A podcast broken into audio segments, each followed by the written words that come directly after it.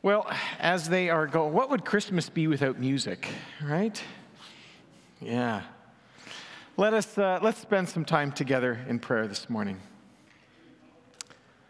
Oh Lord, we thank you that you are also the God of music, the one who gives great gifts. And Lord, as we celebrate this Advent season, we thank you for your first coming coming, Lord, in such humility, coming to the lowliest of people, and yet drawing also and inviting the mightiest. Lord, uh, we thank you that in this season uh, that you break into our days, Lord, and sometimes in the most ordinary ways. Uh, I thank you, Lord, as I was waiting in a lineup in the mall yesterday to hear a Christmas carol that, uh, Lord, was all about you. And I thank you that we continue to hear about you even in public spaces. And we pray, Lord, that you might enable us to have opportunities as well in conversations, Lord, whether it be with friends or neighbors or acquaintances, Lord, to invite them into the real wonder and gift of this season. Lord, we also recognize that for many, this is uh, also a challenging season. For some, the light, the increasing days of darkness are not only a physical reality, but also an emotional one, and for some, a spiritual one. And we thank you that you are not the God who just came back then, but the God who continues to come, the God who continues to give hope and peace. And we pray, Lord, that as we open up your word together this morning, that we might hear from you. We thank you that you are not a mute God, but that you are a God who communicates to us. And I pray, Lord, that you would open our ears and our eyes, Lord, that we would truly hear from you this morning and be changed. Amen.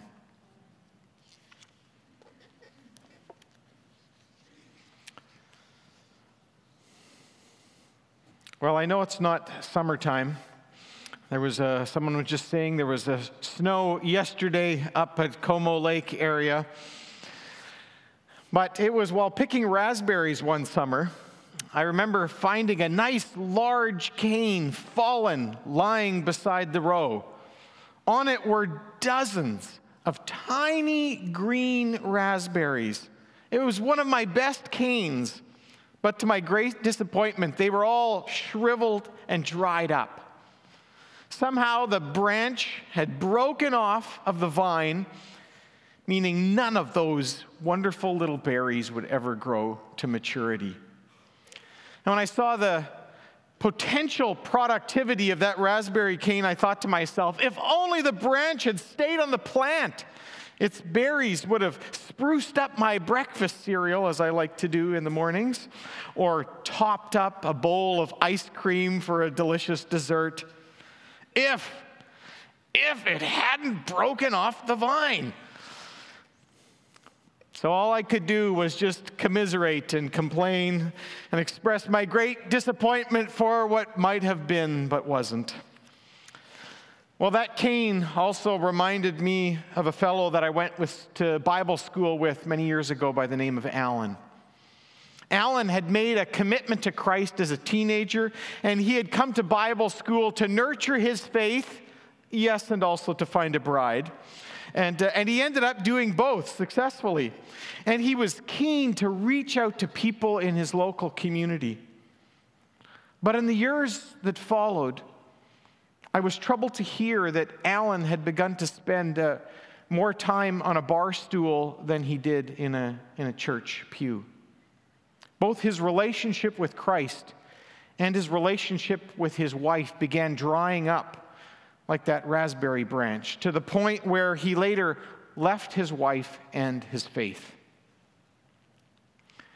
Alan and that dried raspberry cane Help give me a renewed appreciation for the importance of having and nurturing a life changing relationship with Christ on an ongoing basis.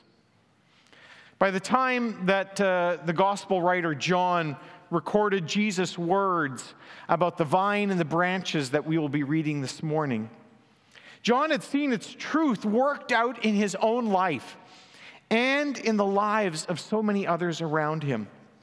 He knew that how one responded to Jesus, to his teaching, not just in a moment, but on an ongoing basis, was literally a matter of life and death. I invite you to, to turn with me as we unwrap the name of Jesus this morning, Jesus the vine, from John chapter 15. John chapter 15.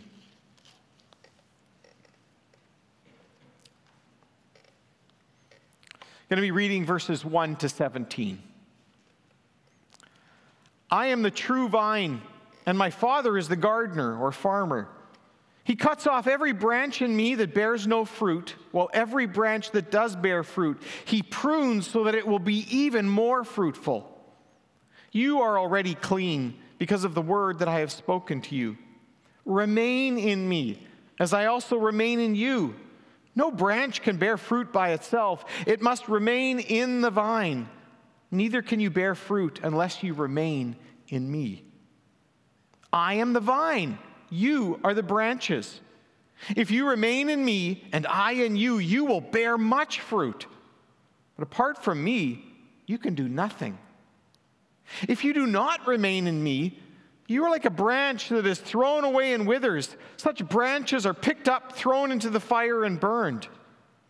If you remain in me and my words remain in you, ask whatever you wish and it will be done for you.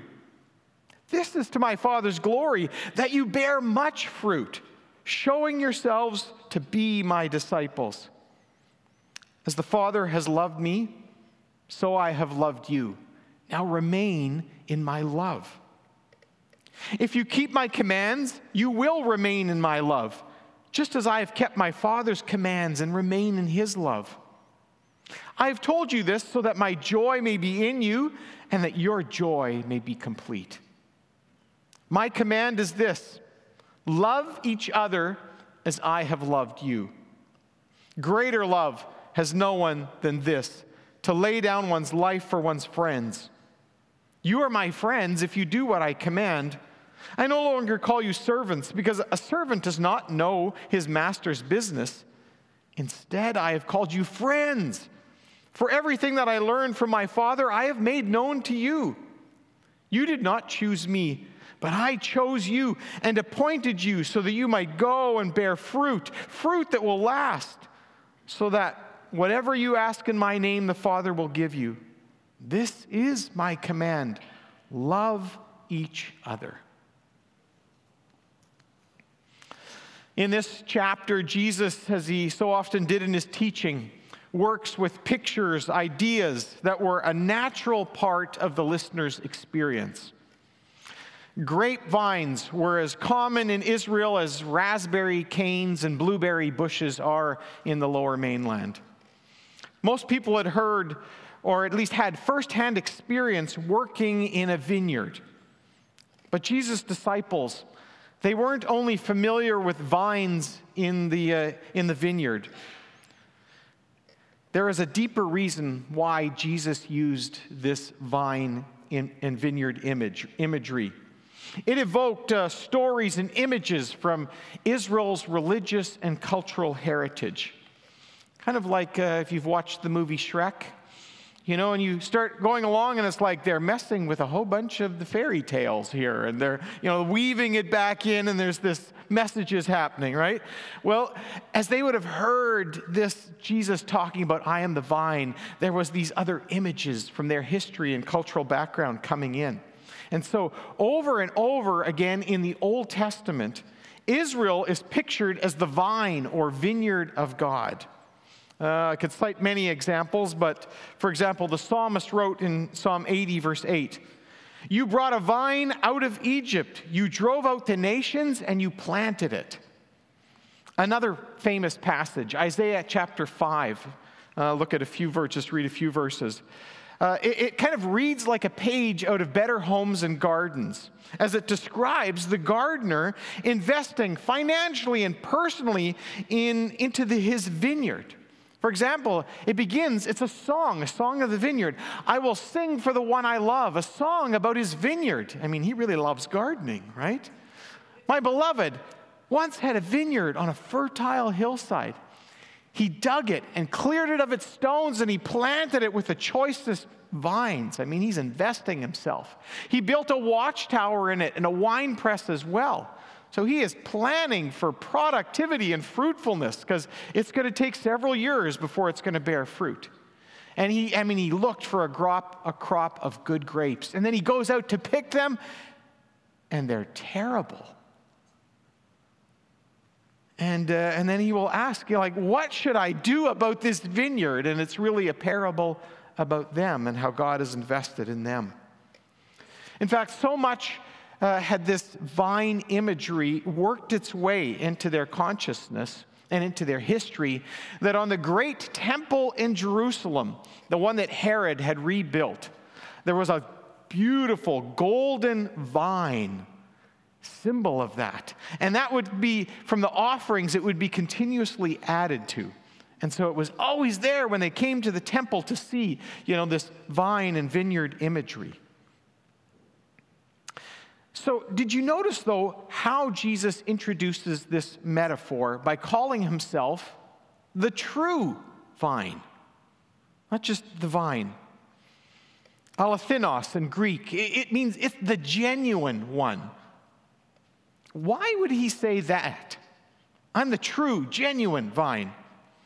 He says it because in virtually every passage where Israel is described as God's vine or vineyard in the Old Testament, the results turn out to be like they were in Isaiah very disappointing.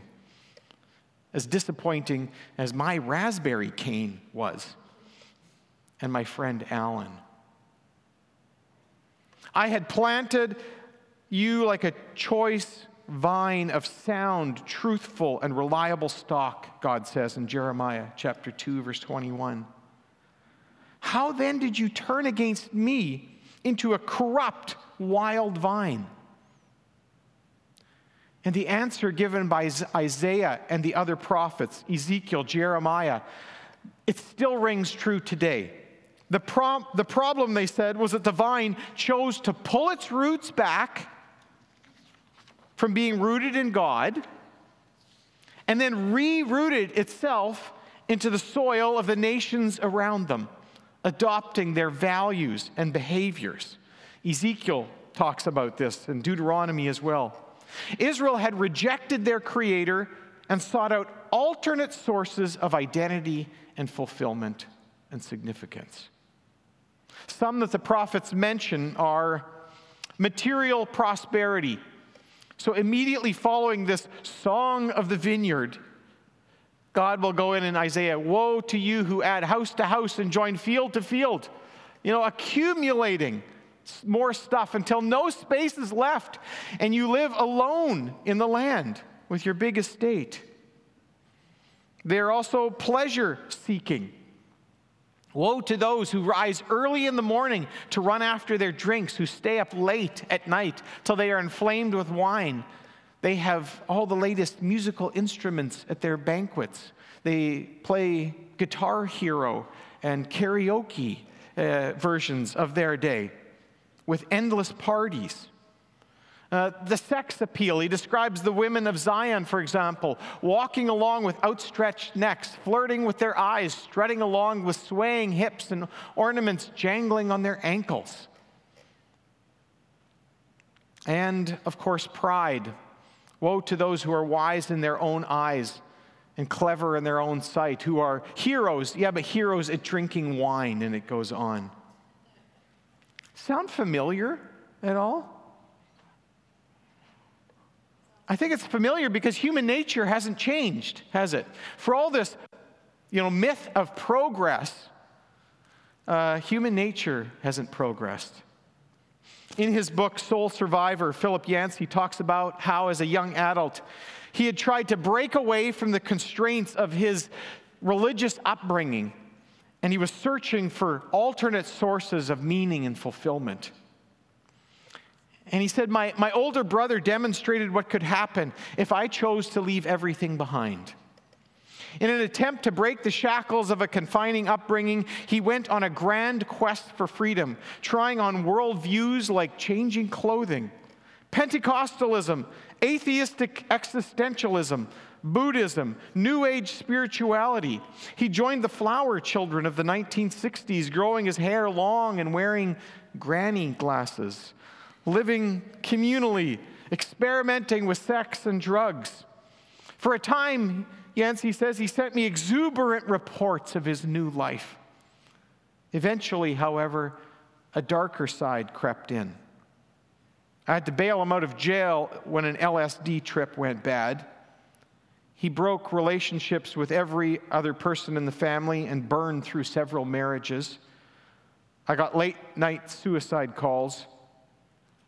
Watching my brother, I learned that apparent freedom can actually mask deep bondage, a cry from the heart of unmet needs.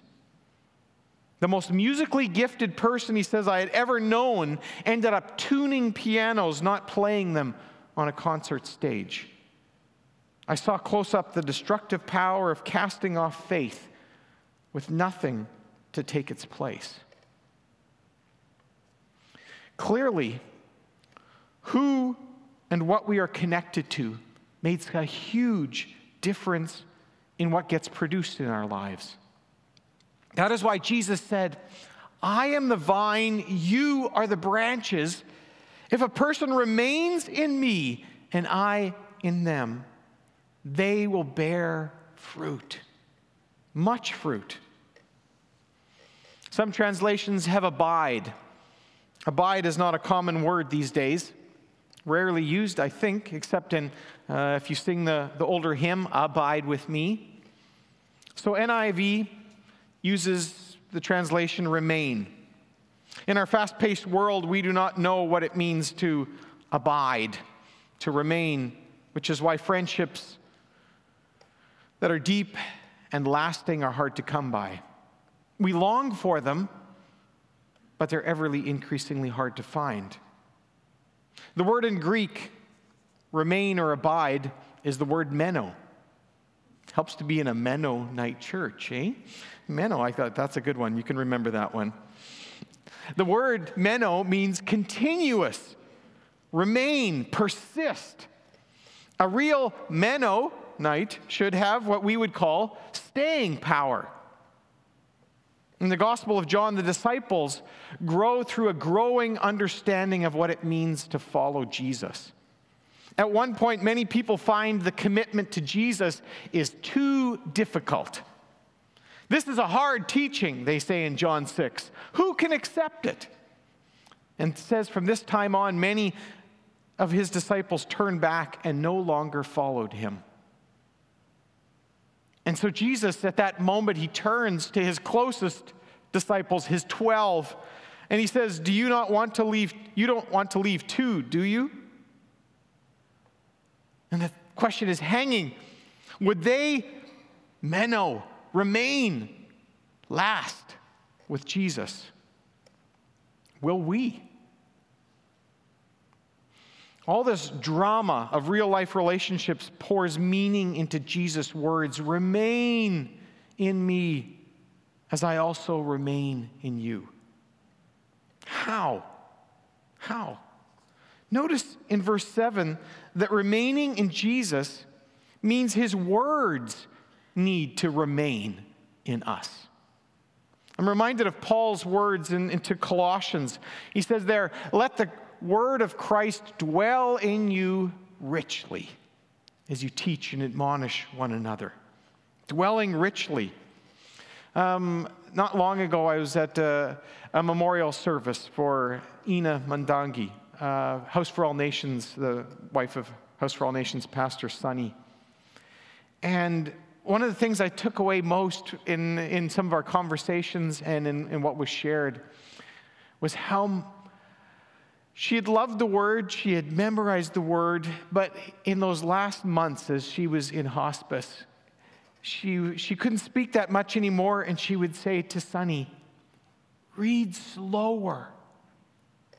And so he would read the scripture slower, even slower. she would say, so she could savor the words. And then when he would finish it, he said this big smile would come to her face, and she would say, Yes. That is someone who has learned how to meno, how to remain, how to dwell in Jesus and in his words. Some of you may have memorized, I hope, Romans 15, 13 this last week. Anybody do their homework? you know, you just need to go to the ERBF unofficial Facebook page, and there you'll see Ariel uploaded a song that goes along that goes that helps you learn to memorize that verse. It's really good because I did that and then in the middle of the night I woke up and that song is going around in my head. And I'm having breakfast and then I'm on my way to work and it's like the song, I'm just humming it along. It really works. You got to try it.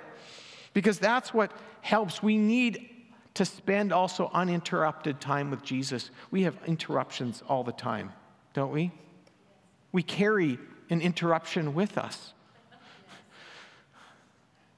right? Maybe we need to put that in timeout. Five minutes. Practice being present, really present with Jesus. That's how we learn to remain, to abide, to dwell in Him.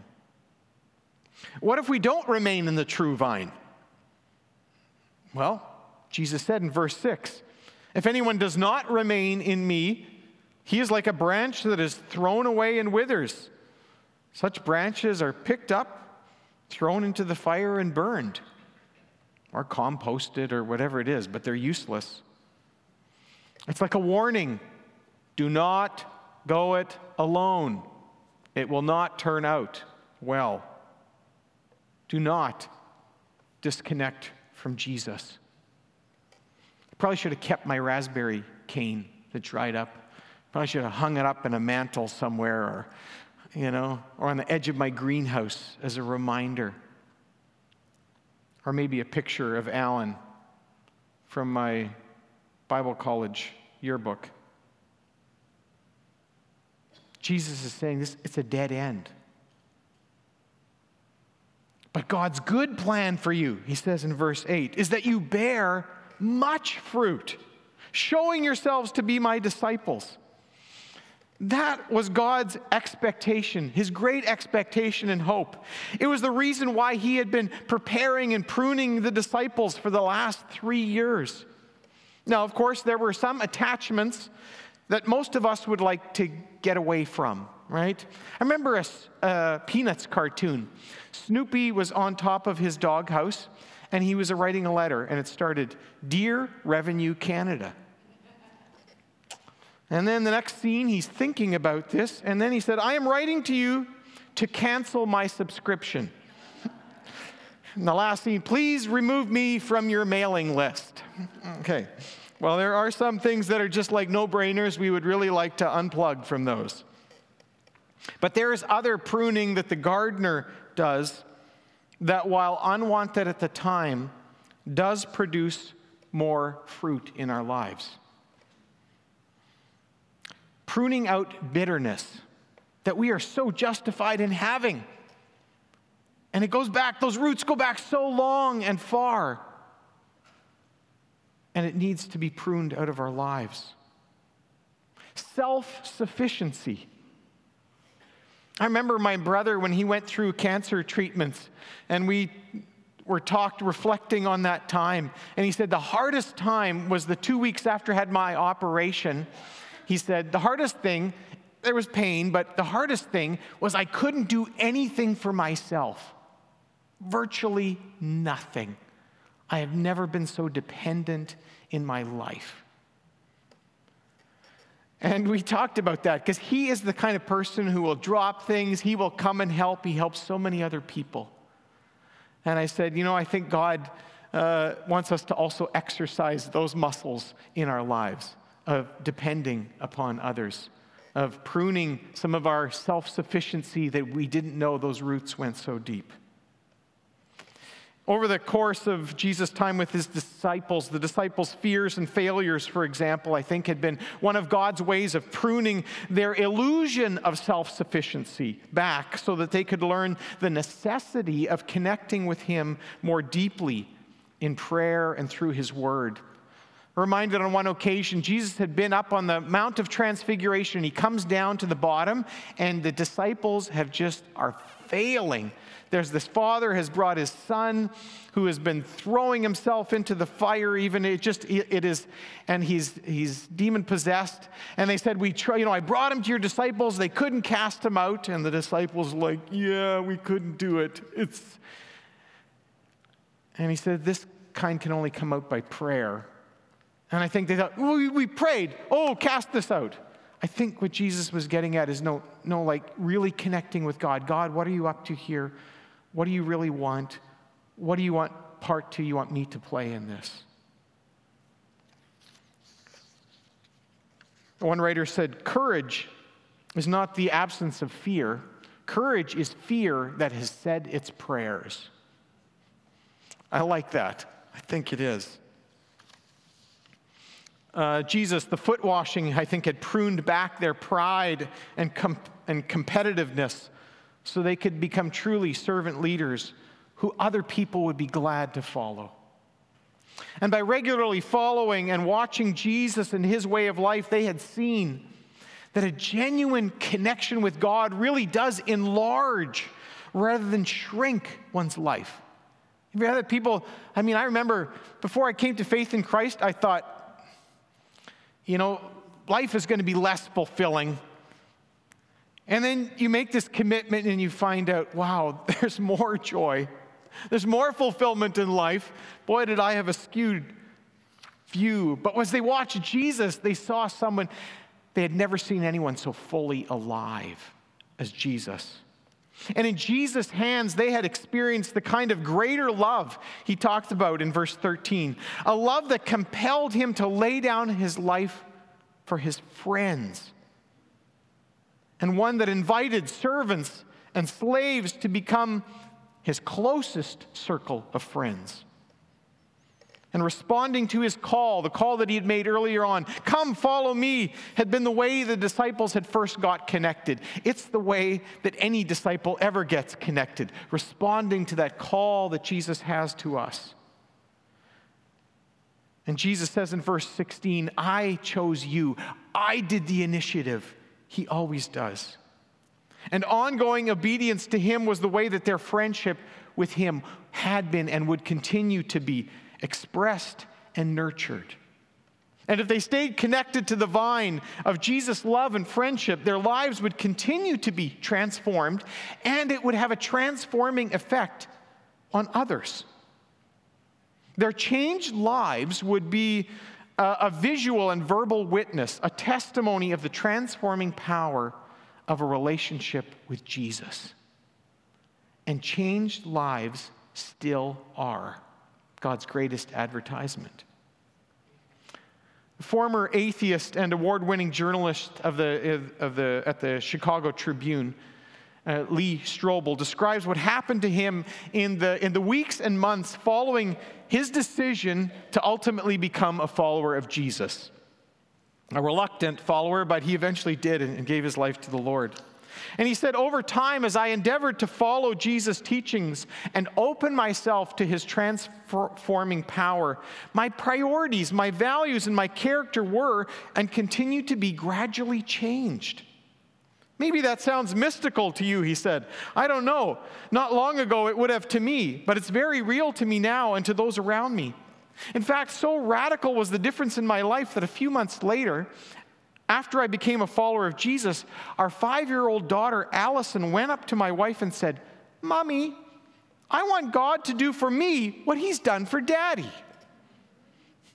Here was a little girl, he said, who had only known a father who was profane angry, verbally harsh, and all too often absent, said Strobel.